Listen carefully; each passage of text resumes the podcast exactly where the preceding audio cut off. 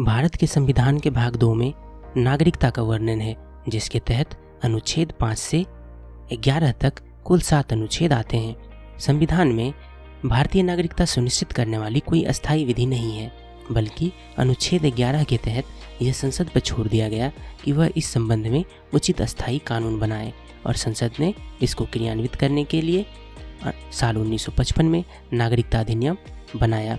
लेकिन जब तक यह कानून नहीं बना था या संविधान लागू होने तक किसे भारत का नागरिक माना जाएगा और किसे नहीं, इसी का उल्लेख मुख्य रूप से अनुच्छेद पाँच से आठ तक किया गया है।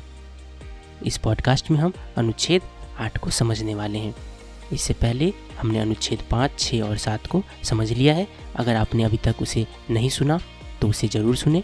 इससे आप इस अनुच्छेद को आपको समझने में आसानी होगी। अनुच्छेद आठ को पहले मैं पढ़ के सुनाता हूँ, फिर इस पर आगे बात करेंगे। अनुच्छेद आठ भारत के बाहर रहने वाले भारतीय उद्भव के कुछ व्यक्तियों के नागरिकता के अधिकार के संबंध में है।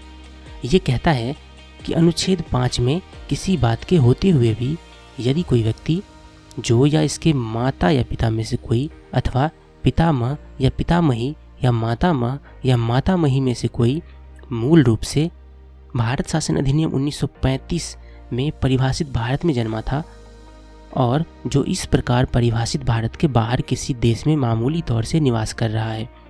उसे भारत का नागरिक समझा जाएगा यदि वह नागरिकता प्राप्ति के लिए भारत डोमिनियन की सरकार द्वारा या भारत सरकार द्वारा विहित प्रारूप में और रीति से अपने द्वारा उस देश में जहाँ वो तत्समय निवास कर रहा है, भारत के राजनयिक या कौंसिलीय प्रतिनिधि को इस संविधान के प्रारंभ से पहले या उसके पश्चात आवेदन किए जाने पर ऐसे राजनयिक या कौंसिलीय प्रतिनिधि द्वारा भारत का नागरिक रजिस्ट्रीकृत कर लिया गया है।